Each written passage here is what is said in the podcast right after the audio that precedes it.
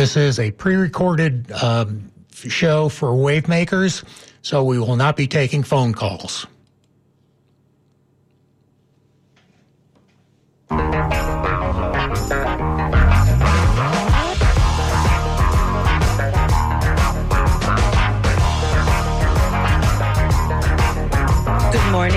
Welcome to Wavemakers with Janet and Tom, a weekly conversation with people making a difference in the Tampa Bay region. I'm Janet. And I'm Tom. And handling the board for us today is the well preserved John Dunn. Answering the phones is DJ Spaceship. If you want to join our conversation, you can call us at 813 239 9663 and DJ Spaceship will get you through to us. You can also email us at dj at wmnf.org or text us at 813 433 0885. May is Mental Health Awareness Month, both nationally and here at WMNF. So we're closing out Wavemakers this month with Carrie Zeisse, President and CEO of Tampa Bay Thrives, a nonprofit established in 2019 in response to the region's enormous mental health needs. Tampa Bay Thrives focuses on navigating the mental health care system, expanding access, and reducing the stigma associated with mental health struggles. Welcome to Wavemakers, Carrie. Thank you so much. According to a survey conducted by Tampa Bay Thrives, nearly 50% of residents in the Bay Area said in the past 12 months they needed help for emotional or mental health problems. Um, and 70% said they had at least one poor mental health day a month. Um, so we know the need is there. And yet, according to Mental Health America, Florida ranks 49th nationally in terms of access to health care. Carrie, those are some pretty astounding numbers. You don't get much lower than 49th. Not not much, um, but but what are we talking about when we're we're talking about mental health? It's a very broad topic. Uh, everyone has different needs and struggles are different. What are what are you seeing at Tampa Bay Thrives? So it, it is it is a broad topic, and you know, just to give you a sense of how long it can take for someone to realize they actually need to get formal help, it's between five and 15 years from the first onset of symptoms. So those days when you're not feeling so great or you're struggling a little bit to get out of bed or your emotions are higher than others, if you don't have the resources or skills or tools or coping techniques to take care of yourself early, those symptoms can exacerbate until they reach a crisis point. And mental health is really almost anywhere on that spectrum. The questions that we asked in that survey were subjective, so people self-defined. But, you know, we asked how many days did you miss from work or did you struggle in getting through the day and engaging, you know, with your normal activities? And those are all considered part of the mental health issue. Are there specific um, uh, conditions that you see most frequently? Can you quantify that? yeah, absolutely. So we have a, um, a free uh, navigation line meant for individuals who are in that mild to moderate stage. We do have lots of crisis, strong crisis-related response programs in the in the Tampa Bay region, but the Let's Talk program and number is really meant for those early. You know, what? Where should I go? What, what am I feeling? I, I will say that anxiety depression, and relational problems are the top three reasons month after month that people call. We helped about 2,000 people last year, and that number is, is increasing steadily. And those are a majority of the reasons why people are calling. Anxiety, depression, and relationship issues. Yep. So family fights, breaking up with a significant other, those kinds of things often you know are are the, the the the, items that get someone to call. What you were it's just you've only been around for four years established in 2019 how did that come about? So uh, 30 leaders came together over two days two days of uh, a very intensive summit. Um, hospital systems public safety schools officials and they really, you know, chewed on that question of, you know, we're investing in mental health. We've got great programs, and there really are great programs in the Tampa Bay area. But despite that, the community mental health needs assessment surveys that the hospitals administer every three years continued to show that mental health concerns were at the top of the list of needs. So people weren't getting better and this was in 2018 19 before the pandemic. Mm-hmm. Um, so these leaders decided to do something a little bit differently and invested in standing up us, which is a separate 501c3. And our whole reason to be here is to help fill gaps, not to compete, but to add to the system, to find ways to test innovative solutions to help us, you know, reach velocity and speed even faster in the community. If you're just tuning in, you're listening to Wavemakers on WMNF, and our guest today is Carrie Zeisse from Tampa Bay Thrives, and we're talking about mental health on this uh, May Mental Health Awareness Month, and talking about issues that people have with access. That's what we're talking about right now is, Yes. is getting is access. You mentioned the pandemic. Uh, We were talking a little bit about what are some of the conditions people have. You have, you know, anxiety, depression, and relationship issues. What are some of the causes? You mentioned the pandemic. Um, did the pandemic see a spike in those kinds of uh, in mental health issues? Yeah, without it. and do they linger? Yeah, without a doubt, they did. They they did increase. Um, I think actually, in, in some ways, it was an opportunity for a young organization like us because mental health had never been in the national conversation in a stronger way than it was the first couple of years. However, what that did was it really shined a spotlight on how difficult it can be to find appointments, to get to care, to manage your symptoms while you're waiting to talk to someone else. Um, so yeah, those symptoms do, you know, they are persisting. Um, I, I pulled a couple of statistics from the Kaiser Family Foundation, just updated their study, um, and that, you know, while reported symptoms of mental health crisis have begun to decrease, there's areas that are of real concern. So substance use issues are coming to the fore, fentanyl related overdoses, alcohol related deaths. Those are, you know, people typically go towards substances when they're trying to feel better.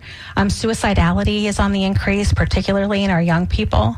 Um, so, th- you know, and, and, and people who provide services have left the field in, in, in higher rates than, than, than seen previously. So there's a real supply issue. And, and you mentioned young people, and um, it, it, apparently we have a real crisis going on We among do. young people. Um, I was reading some statistics uh, about uh, how in 2019, 13% of adolescents reported having a major depressive episode, a 60% increase from 2007, and that was again before the pandemic.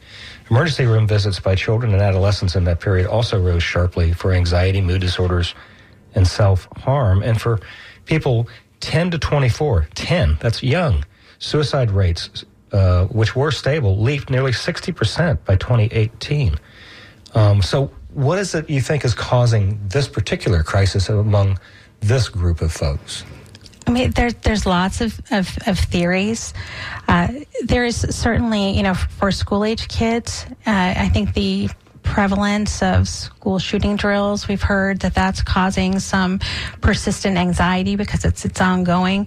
The impacts of social media, uh, being able to see what is happening around you where you may or may not be include, included, um, incidences of, you know, s- sort of bullying, cyberbullying, in-person bullying, certainly all create sort of a pressure cooker environment where you know kids are struggling to figure out how to how to navigate and manage their mental health. And the Surgeon General just uh, issued a warning about social media and It's- calling for yeah. more investigation and and uh, standards and and and and uh, some guidelines, I guess, for parents. Uh, does Tampa Bay Thrives have any suggestions uh, for parents who are dealing with this? Because you know it's tough to say no to a kid who really wants to be on Insta or whatever. Yeah. So in the, in that same report, the Surgeon General did flag that you know three hours and kids who have more than three hours of daily exposure to social media really are at higher risk for struggling with their mental health, the anxiety and depression. And our average of young kids screen time is about three and a half hours. So hmm. you know a, a s- a significant protective factor for you know kids and high school kids teenagers is an engaged parent. So a parent who knows where their kid is who they're with is checking in more more regularly is one of those statistically proven evidence-based you know protective factors that can help. So engage in conversations about how much social media that kid is your kid is consuming how, how many hours put it put a timer on the phone um, to shut it off after a certain period of time and talk about you know, and model, you know, good use of social media yourself. Don't sit with your phone at the dinner table um, and then expect to say, hey, don't check your phone so often if you can't disconnect yourself. Um, we have an email from Bubba um, who says, um, I think that DeSantis targeting LGBTQ people and black Hispanic people will make mental health issues even worse in Florida. I'm tired of DeSantis bullying the vul- most vulnerable people. If you'd like to send us an email um, on this topic, uh, mental health, you can send us an email to dj at uh, wmnf.org. And you can also call us at 813 239 9663. Um, we have an, uh, an email from David Bryant, and he wants to know what Carrie, what you think about the ads on TV for antidepressant medication. It seems like they are pushing it to help increase sales, but not necessarily to help people who need it. I always find it odd when I hear a pharma ad rattling off side effects like suicidal thoughts from various drugs they are pushing. Any thoughts on that? Well, I, I do think that there is a role for antidepressants in treating mental health, but it, it has to be a holistic experience in terms of your exposure to, to messaging. And, you know, learning how to manage your symptoms day to day while using appropriate clinical interventions like antidepressants you know, is important, but you have to balance the messaging mm-hmm. overall.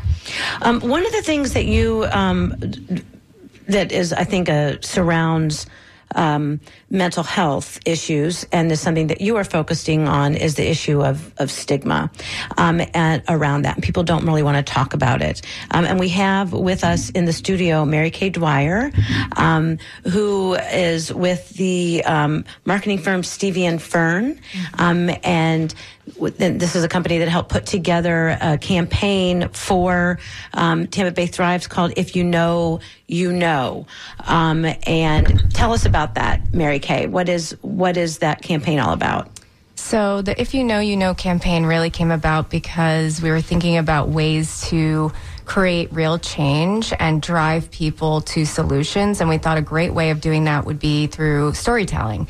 Because a lot of times when someone's saying that they are, have resources for mental health, it's just kind of like, if you need help, reach out. But we wanted to tell stories that were real, that were hopefully will be a beacon of hope because we've actually gone through it. Those people telling the stories actually shared my story as well. I had been uh, about 12 years ago, I had been really, really depressed it was a lot of things going on. I was actually suicidal. I came really close to doing that. And, uh, I actually got on antidepressants. I, I, I didn't want to, but I didn't want to do anything. Mm-hmm. But I, I forced myself into therapy, which I didn't want to do, but I did. And I got antidepressants, which I didn't want to do, but I did. and I, you know, I was only on them for a short term. So, that kind of, um, I mean, it saved my life. It, it saved my life because it gave me the time to actually look into other ways of healing myself. I started going to yoga, I went to acupuncture, I started meditating, I started writing. So I like to say, you know, we want people to find the help that works for them because it's not always traditional therapy that can help you. There's lots of different things. The most important thing is to keep trying. Like, no one is going to pick you up and put you into therapy. Mm-hmm. You you uh, you have to be the person that does that first step. But once you do those first steps, hopefully even if it doesn't work, like that, my my talk therapy session was a disaster. But I just was like, well, I'm not going to let that stop me, and I'm not going to let this kill me. So I just kept going to different things and trying different things until, and I just kept putting one foot in front of the other until I could make it through. Did you find a different therapist? I did not. I I ended up going to acupuncture and he kind of became my therapist in a way. He listened to me. Maybe it's because I also went to therapy when I was a kid and it was kind of forced on me. So I had like a bad association with talk therapy personally. Well, because I think one of the challenges, uh, if you are struggling uh, with some sort of mental health issue, whether it's depression or anxiety or or loneliness or there's relationship problems, is finding the right therapist. Mm-hmm. Right. Um, and sometimes it takes uh, more than one. Yeah. Um, let's talk a little bit more about the, the, if you know you know campaign. You so you told your tell how does that work? You told your story. Yeah. If somebody wants to tell their story how do they work how does that work? How is the campaign working? So basically it's two prong we have a website that is kind of the hub of all the stories and also also all of the resources. So um, but the, the main point of sharing is through social media. So I actually shared my story last week, and I'm not like a giant social media person, but mm-hmm. it got so much traction and I got so much love from it, and people shared it. And I hope that everybody that does submit their story shares their story on social media because it's it's one thing to read it on a website but it's totally different when you are personally putting it out there to your friends and family. It's very vulnerable. Are you making a video or are we are they so there it's uh, written stories written stories okay. and you submit a photo and so that hopefully those uh, people can see within the story and maybe the photo something they connect with. Okay, gotcha. Um, in, in the spirit, if you know, you know, I'll say I've gone to therapy off and on since I was like 6 My mom started taking me because I was like super anxious and had all kinds of phobias and stuff. So, um, you know, it, like temporary goes off and on, and you say you try all different kinds of things. I found mindfulness to be really helpful. Funny, I went to um, a mindfulness center for a fabulous meditation session, and three of my former therapists were there. So they were obviously trying that. And it was much cheaper, I want to tell you, to go to the mindfulness center than going to therapy. Yeah. Um, we have an email. We have um, um, from Bob Pope Jr. He says, I've been in AA for quite a while and I'm seeing more and more young people coming in for help. They're drinking harder in the younger years. I heard a statement last night that there are 11 AA meetings in Gainesville and that's not near enough. So uh, that's interesting. And thank you for sharing your story, Bob. If anybody um, wants to email us at dj at wmnf.org and tell their story or ask a question, um, you can do that at dj at wmnf.org or you can call us at 813 239 9663. We have a caller on the line right now, um, which I'm trying to get and it's not working. But um, okay, let's um, talk a little bit more then about the if you know, you know. Do how many um, stories do you have up now? Do you know? We have 20 stories up on the website right now and four more that are in development. Um, in the month, it, it launched May 1st and it's been seen 9,000 times, shared over 300 times across various social media platforms. And where can people find these? the iykyk.tampabaythrives.org. And there is a video. We've got one video short of four storytellers that's there too, if people want to just experience that as well. And you started this for um, in May, the beginning of May, for National Mental Health Awareness Month. Is it going to continue or? It is ongoing. Um, we're hoping that this becomes a hub where people, you know, who are considering looking for help or, or just, I mean, it, we know from the, the Let's Talk line that most people find the line through through googling right? So they're looking mm-hmm. for mental health help they call. We're hoping that this will be a similar resource for people who are early stage and trying to figure out all of those questions like does someone like me need therapy? What has worked for other people? Because it's, it's not just therapy. It's, it's we've talked about acupuncture. There's lots of other person meditation journaling. There are things that you can do to manage your your mental health before um, you go into that route. And before you before you get to a point where you are suicidal, it's all all levels of um, you know. It doesn't have to be as drastic as my story. Some of the stories are are different. Um, and one of the things that we were just talking about was about the difficulty of finding the right provider or the right kind of care. And that is something that you guys do. Tampa Bay Thrives helps with that. One of your um, navigation as one of your sort of pillars of, Yeah. of your mission. So tell us about how that works. Yeah, so so that was the area that we really targeted first when we launched because you know the pandemic happened very quickly after I started. There was all of this need for mental health. People were talking about it in ways they hadn't before. So we decided instead of going into the anti-stigma area and the awareness campaign to instead focus on pathways. So we created the Let's Talk line, which is 844 you okay. It is free. You can call and talk to a counselor to try to find out what kind of help do I need? You might not need therapy. There might be other self coping techniques that, that they can give you. We've built a resource database and we continue to add to it every day of providers who are, you know, you might have insurance and you look and you don't know if the providers that are listed what kinds of therapy they provide do they look like you? Do they speak your language? Are they someone who can help with the issue that's presenting for you? The let's talk counselors can help with that. Um, and then last year in may we, we announced with our hospital partners and and with the crisis center and usf an extension that we call access to quick care. So not only can you navigate now but you have several different options for getting short-term appointments. So there is a licensed clinical social worker available at a TGH uh, fast track clinic. You can access uh, a telehealth therapy appointment through a, a walk-in Walgreens center through the Let's Talk line.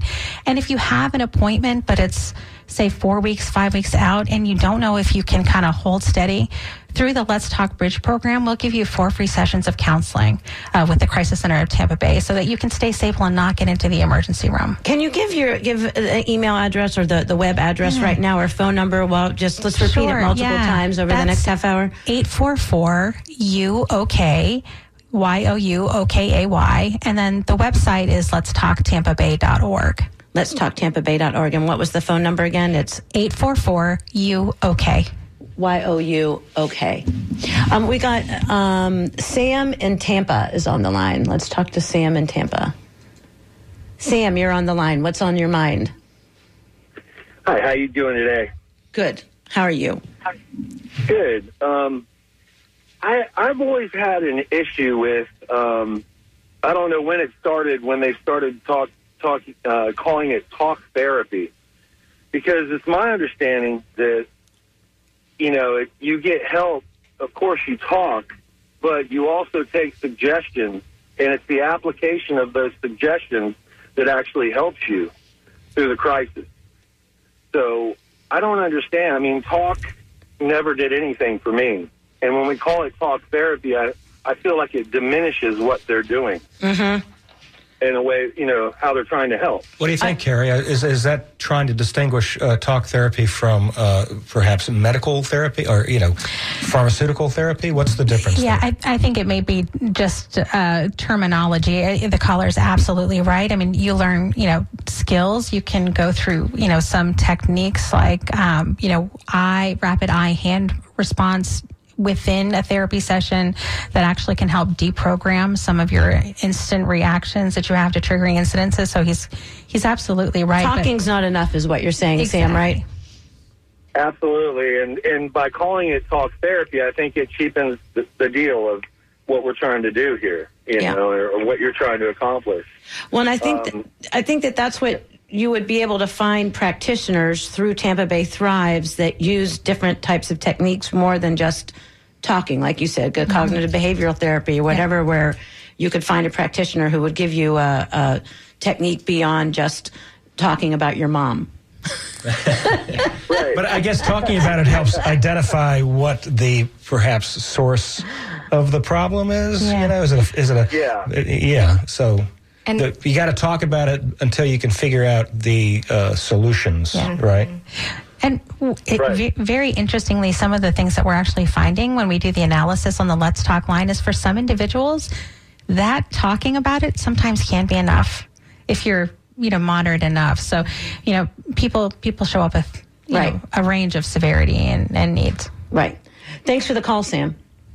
Thank And if you have a call, you can give us a call at 813-239-9663. If you have a question or a comment, you want to share your story about um, struggling with uh, mental health um, issues, uh, you can email us at dj at wmnf.org or call us at 813-239-9663. We're here with um, Mary Kay Dwyer and Carrie Zeisse of Tampa Bay Thrives, and we're talking about um, Mental Health Awareness Month and navigating the health mental health care system and getting access to health care and removing the stigma that's associated with um, these kinds of health care issues.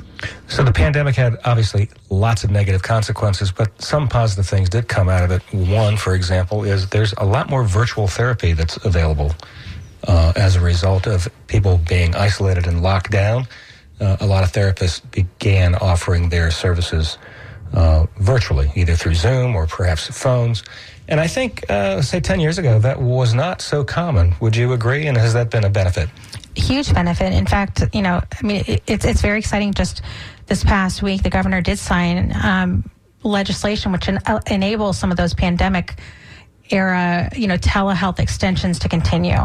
So now we will be able to access telehealth via telephone. We're engaged in a multi-state compact, so providers out of state can help provide Ah. therapy here, which is really great because there is a shortage of therapists, and those you know, telehealth options, the technology options like apps that can cue you as well are super important in providing enough support for people who are looking for help now. Yeah, because we talked about how important it is to find the right therapist who can treat uh, your uh, issues uh, in the right way, and sometimes they might not live in your community. And, That's right. And and this gives you the opportunity to access that service without having to drive two hours to see a therapist, then drive home two hours. Exactly. So that's a good benefit. Um,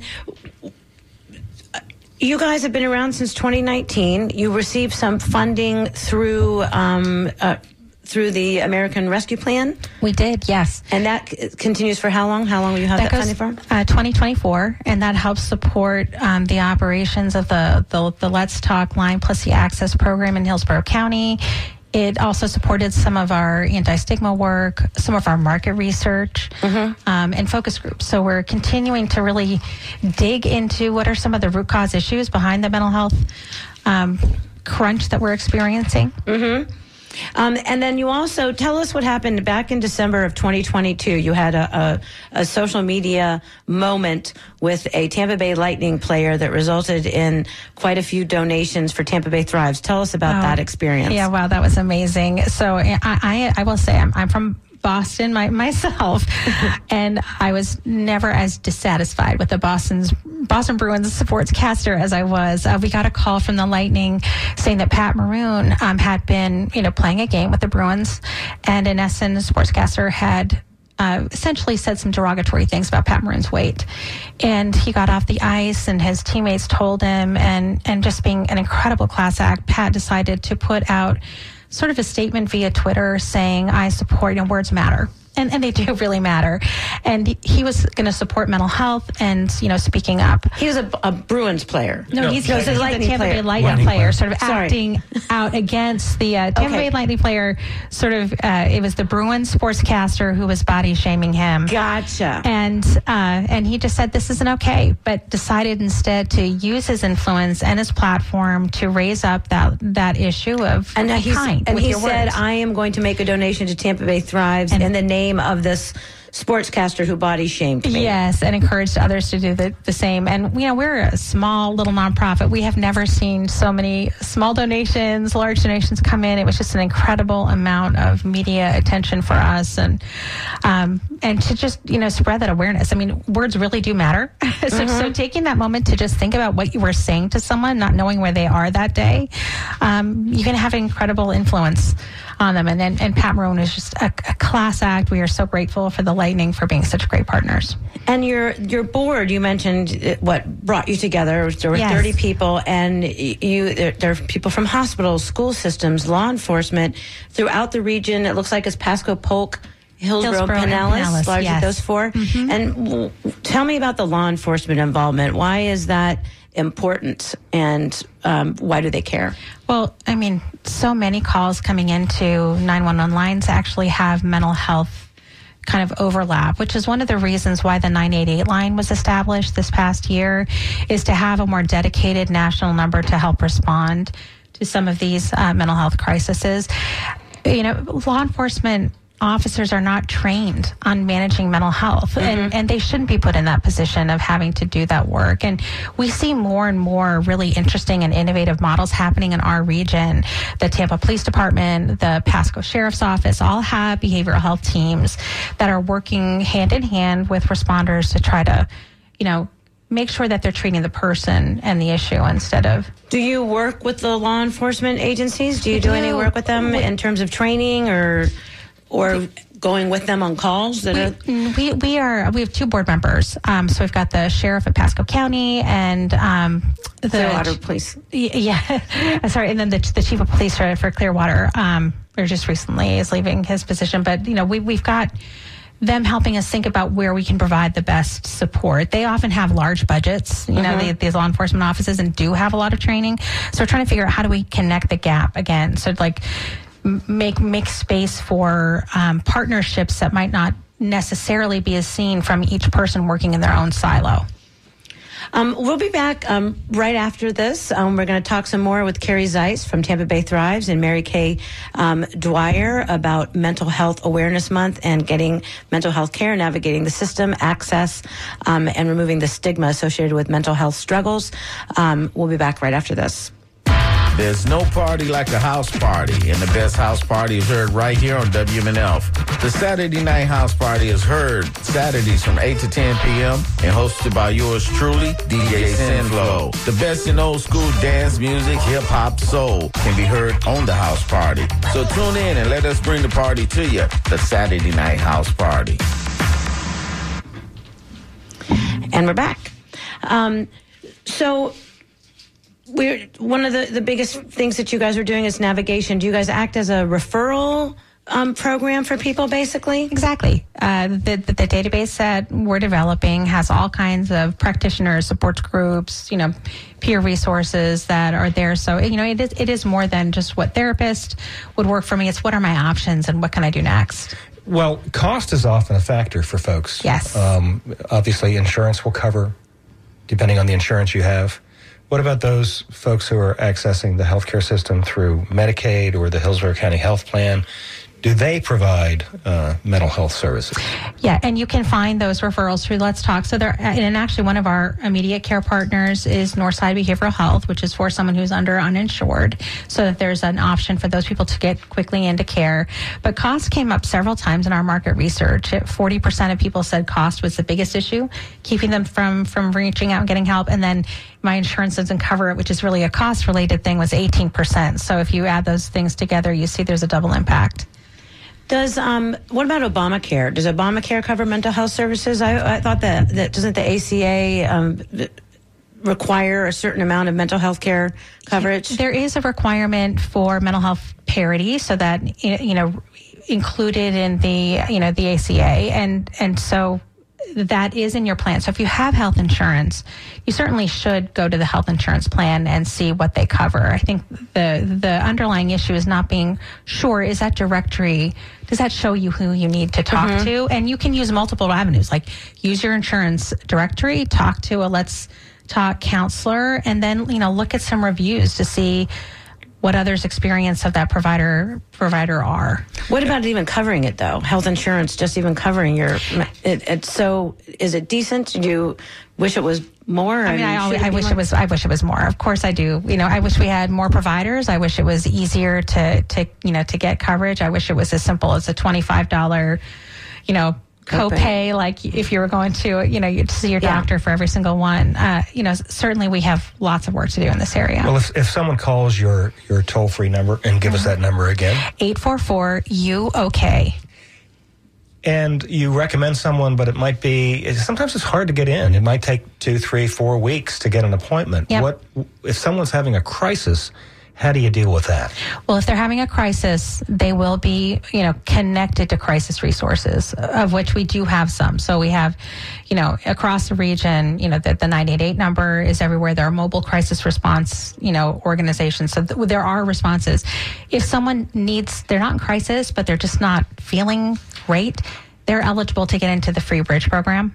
So if you have tell an appointment, us about that. What's the free bridge program? So if, if you have, you know, you have an appointment in four weeks, but you're, you know, you're not sleeping, you're not eating, you need some coping skills, you can get up to four free sessions with a therapist at the Let's Talk line just to help over you. The phone, uh, over yeah, the phone. Over the phone. Can, yes, telehealth. Someone who can help you through exactly whatever it is that maybe they won't consider it a crisis, but it if they're not sleeping, if they're depressed, uh, if they're if they're having trouble getting through work. Yeah, it impacts your daily performance. Right. It, you know how you are with your family. It doesn't. You don't. You want to get people before they're suicidal. For Absolutely. Sakes, right? I mean, that's that's really that's really past where you want to be. Yeah. I mean, the easier you get treatment, just like for any, you know, issue, if your ankle is bothering you a little bit, you would probably like treat it and ice it and rest it before you would, you know, do something that might make it break. Like that's always a better. Mary Kay, what, what prompted you to finally reach out and get some help?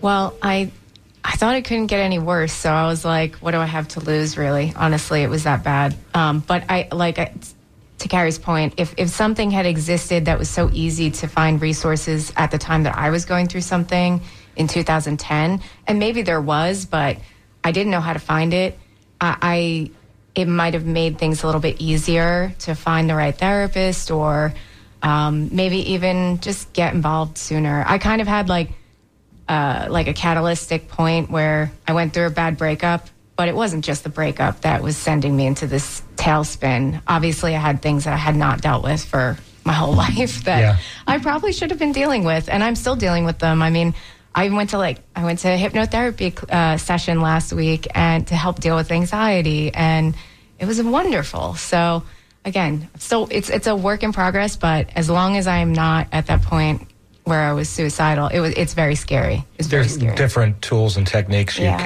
can uh, rely on to help you out of that, right? Yeah, yeah. And have you uh, heard from others who have been in similar situations as a result of this uh, campaign? Uh, not just yet. I mean, not personally. Uh, from sharing my story, though, I did get a lot of people reaching out to me that were friends. I'm still friends with them, but maybe we don't talk every day. But they reached out and they were like, I had no idea. I had no idea it was that bad. And that's because when you're in that situation, you don't you don't tell anyone. You don't want to worry people, and you're just hoping you're going to make it through. And no one else, your friends can't. Your friends alone can't save you anyway. Or maybe uh-huh. you think you're you're alone. You don't Right. think other people are having the same issues. Or Yeah. yeah. Well, I thought everyone was just going to think, oh, you're just going through a breakup, get over it. But it was so much more than a breakup. It wasn't the breakup, it was my whole life. Everything else, right? Yeah, it's kind of brought everything to the surface. Yeah. You guys also do uh, what research? Can you tell us about that? What research are you doing? You did the survey. Is there other research that Yeah. you're doing? So we're um, just repeating now our second annual market. Can we call it the market research survey? It's to get a sense of the sort of the state of mental health across the region, just so we can see if we're having any impact and are people getting better, and to understand what's happening, kind of in a quicker turn. Um, we're doing focus groups right now. We just completed focus groups with um, Hillsborough County, and we're currently doing them in Pasco, Pinellas, and Polk with various populations. So this survey gives us kind of the quantitative data, but we're trying to get underneath that and find out like what are you know we we heard in the data that individuals while they would say I accept someone who's struggling with mental health they wouldn't necessarily feel that someone else would feel that way about them, which indicates that there is some underlying stigma that we haven't completely broken down. And we see that in the focus groups. We even see that in trying to recruit for the focus groups.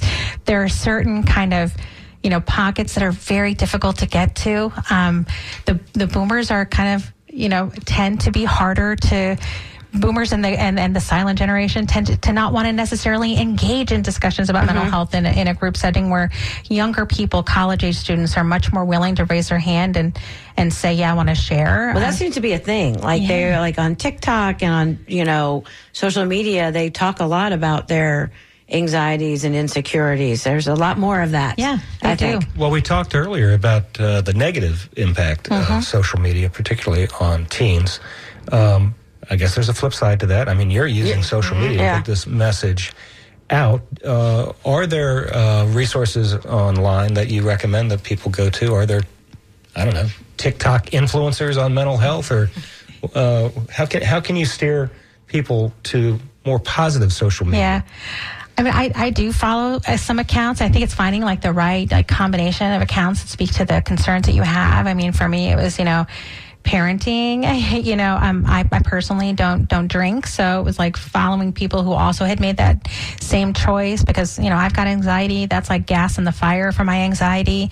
Um, you know, I, I follow you know, it's, like uh, lots of different accounts. I don't want to necessarily name one in particular because they kind of fit for my combination, but look for like hashtags. So, you know, like look for parenting and stress if that's like Right. one of your concerns. Look for, you You know, you can so- control your algorithm.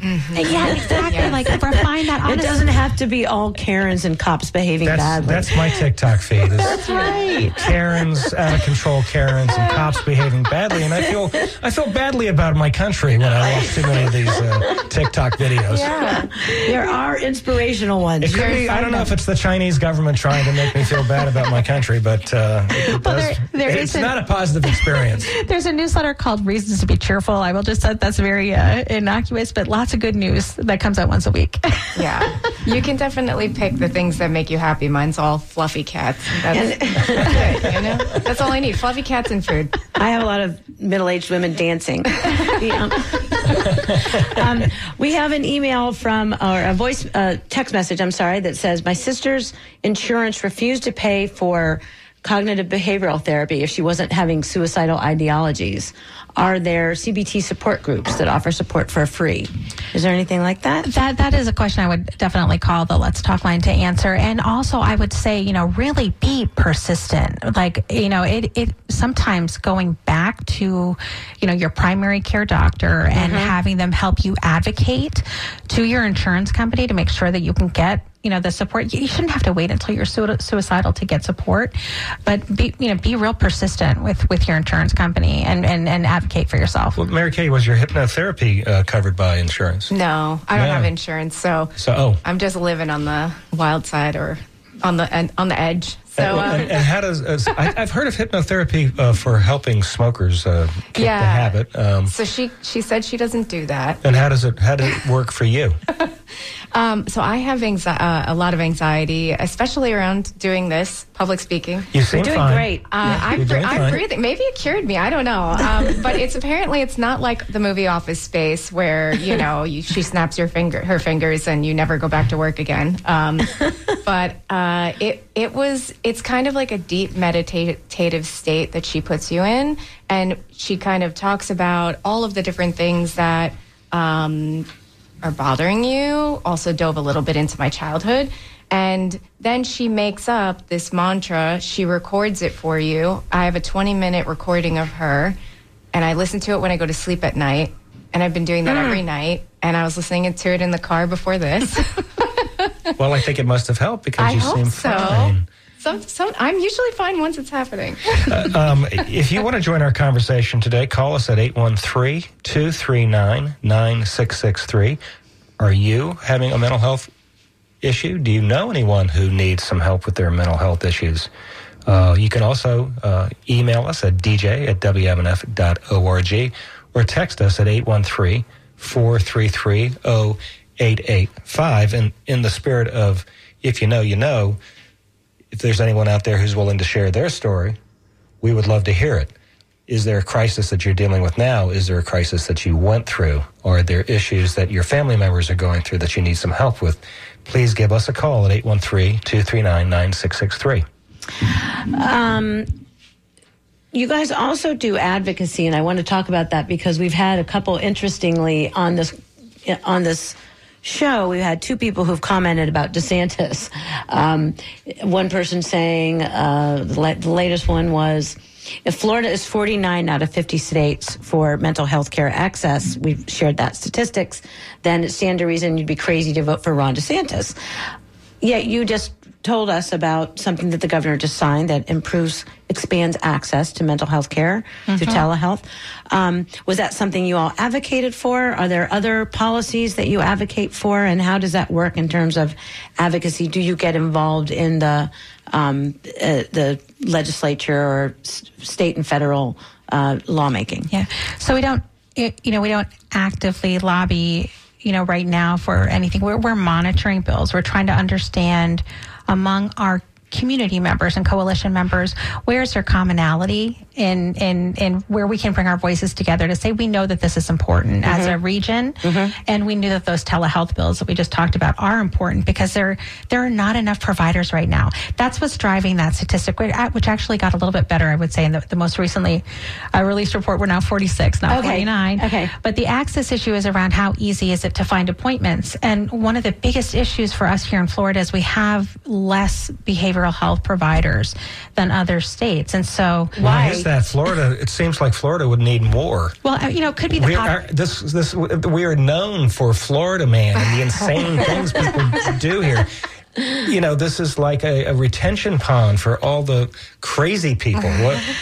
we're, we're, we're, we're growing, You're right? you know, we're right. growing as a state. growing, so right. when, when you're growing, that means like the supply of, of providers you have like doesn't necessarily grow in in line with the number of people who are moving here. So that is a part of it. Uh, Another part of it is you know reimbursement rates and how much you know people can get back for their services through you know reimbursed rates through Medicaid, Medicare, and insurance. You know that's something that you know we're looking at and, and trying to understand. Um, it takes a while to grow a behavioral health pool, right? So you've got to tell kids that this is a great career path and and how much you can make, and encourage them to take courses. And um, and and get through school, and that takes time. But you know, we're looking at the the problem from a bunch of different ways because that is really the the, the crux of the issue is having enough providers. And who are the folks that you're you are reaching, and who are the folks that you are uh, uh, having trouble reaching, or, or is, what demographic groups, or racial groups, or economic uh, groups? Yeah, Who, who's accessing your service, and who are you trying to reach that Well, you're not? We're trying to, you know, really make sure that anyone who has a has a need knows where to get help. I mean, so it's it, it's it's a broad population that we're serving, but we do know that there are groups where the you know there are cultural issues. Um, you know, so black populations, Hispanic populations can have some you know cultural barriers get in the way around feeling comfortable talking to you know a medical professional, but maybe might be more willing to go see a faith based leader who could maybe help them figure out where to go. So we try to figure out how to make those connections. We know that our LGBTQ population is experiencing quite a bit of, of stress right now, um, particularly in our state. And, and that's a group where, you know, you think about social connectedness is also one of those things that helps us feel like we thrive. And when you feel like you're being othered and you don't have a place at the table, that creates an environment that, you know, you don't feel safe being who you are. And um, so we know that we have to make sure that there's lots of inroads to help people who are looking for help there. Is the Tampa Bay area different? Do you have a sense of the, uh, mental health? Um, uh, uh, health, I guess to say, mental health stability of Tampa Bay area. How do we compare to other parts, of the rest of the state? Do we know that? Yeah, we, we do have some tis, st- excuse me statistics on like providers, you know, on a per capita population, and that you know our our counties, the counties that we serve, are under some state averages, but the, our state averages are underneath national averages, right? So you sort of have an increasingly worse situation, right? So that's where we're trying to focus on at one level, how do we help the individual who is looking for support? And that's with our programs like the Access Program, the Let's Talk mm-hmm. line, the, the Decreasing Stigma. I will also say that we, we offer a lot of support through our We're Mental Health America affiliate. So screenings, toolkits, uh, we have purpose recorded meditations. So we have lots of ways that an individual can get some support, and that's you can find those all. Oh yeah, you actually have website. videos and webinars and all that sort of thing Ex- on on the website. Exactly. Yeah, And yeah. then we're trying to attack Give that website address again. Oh, so let's talk tampabay.org is where you can find all of that information that will help you where you can sign up for the newsletter where you can see those individual sort of you know uh, recorded meditations you can also, the If You Know You Know campaign is for decreasing stigma. That's iykyk.tampabaythrives.org. And then tampabaythrives.org is where there's, if you're an employer you have a big team or you want to be part of the systems level change, that's where we publish our research. It's where we have the webinars that we're hosting right now on the behavioral health workforce. We're trying to really come up with a keen sense of what the demand will be in the future and how can we develop some strategies to help increase that supply of workers. So we're, we're, we're looking at the problem from multiple lenses to try to you know to fix it because you can't just look at one here. Right. that's not it's not just a consumer need it's it's it's the fact that the system itself needs to change. Well, and interestingly, when you look at the Mental Health America website and it has the rankings for how do you rank in terms of your um, uh, adult mental health and, and teen youth mental health and access, we're kind of in the middle of the pack in terms of the mental health, so to speak, of the state. Yeah. But where we tank is in access. So that's what actually hurts our hurts our ranking because we're Right. kind of in the middle. That's our weak point as a, as a state anyway. yep you were exactly right Because it's sunshiny in Florida and people are relatively speaking, well, we're middle of the pack, like I said. It is true. We don't have the same. I mean, I come from New England originally. Season seasonal affective disorder is a real thing, um, and then we, you know, you don't see that kind of, you know, systemic uh, issue here. Now, what about summertime with kids? Because when kids are in school, they're engaged, and uh, you know, do, do you see a difference for, for, for kids during the summertime when, when they don't have as much structure as they usually do? I think you know it, it varies. In, some- in some ways, the kids can get more social. Parents and families who need support that get support from schools really struggle. So, some families do really rely on schools to provide, you know, food and meals, and you know, kind of more wraparound structures than they can access in the summer. And that's where you see kind of subset populations beginning to struggle even more so. Well, you also have uh, a lack of uh, guidance counselors in schools. I mean, not not just guide you through, you know, your academic programs in school, but to help you with whatever mental health Right. challenges you might be having. So is that an area that you think needs to be improved as well? More money needs to be provided for uh, schools to uh, help uh, the students? Right now, we're actually just we, we have a new employee who's who's joining us this this month. Um, we are spending some more concentrated time to try to understand what you're describing is that in school out of school balance for families, and we have been called in on a couple of occasions where people have said, you know, in the, I mean, it's it's tragic, but you know, a, a suicide happens, and you know, you you have supports in schools, but what you don't have supports for are for the troop leader of a Boy Scout troop, say, that has to come together with the troop the next day and know how to support the kids and also how to how to support themselves. They've just lost a member of the troop. And so what we know is is that we've got to do more to understand what is the connection between in school and then out of school mental health for kids. And so we're building a plan over the next year so that we can, and a landscape assessment so that we understand the programs, the gaps, and can figure out how we as a community can come together and fill it because it's way too big for one organization to do alone. Is it concerning? Well, you have uh, your board members, of course, that represent all these different kinds of organizations. Yeah. So that that certainly helps. It's a broad coalition. Um, is it concerning about um, sort of the um, stifling of conversation that we're seeing in, in the schools to you from a mental health perspective? I think one of our um, uh, emails addressed that the issue of of LGBTQ or minority kids and. Does, is Yeah. that concerning from a mental health perspective? I mean, feeling connected, feeling seen, and feeling valued is a really important part of feeling like you matter. and, and and the other thing is so important, and, and I personally worry is missing from some of our discussions is like. No, how often do you talk to someone who's exactly like you? Almost never, right? And so, learning to hear different perspectives, to understand someone else's view, living with a heart full of compassion and empathy, I think it is an inclusivity in that regard is helpful for encouraging dialogue and finding solutions. Well, we ask teachers to do a lot. Um, Do. And so, including uh, trying to figure out if, if a kid's having mental health challenges. But do you do training for teachers to help them uh, with those kids? So again, like we're, we're sort of this coalition, and, and we recommend pathways. So what we mental health first aid is an amazing um, training, and that exists for for teachers. Actually, it's a requirement that most teachers get trained in, in mental health first aid, and, and and most of the school districts really are on track to do that. There's also youth mental health first aid that is meant for kids to you know to train kids on how to recognize signs and how to safely intervene for a hmm. friend because that's a scary thing to do you know to, Right. to to approach someone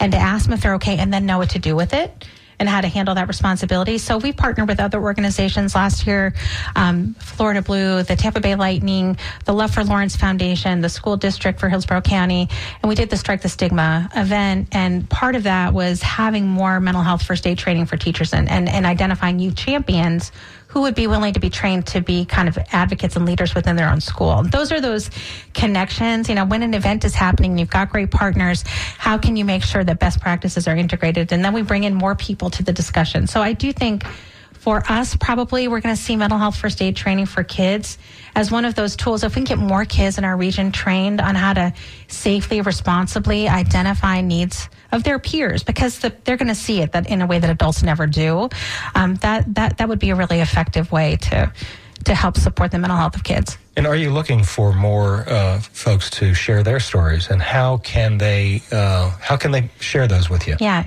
we are um, because we want we want people who come to the website to see themselves in those stories, and we do. Like men, men don't talk about mental health that often. We have got some great stories. Men don't talk about much other than sports and politics. Uh, older folks, just everyone from every demographic. I think that Yeah. goes back to that um, question about the stigma. You know, we think this is a great way to kind of break that.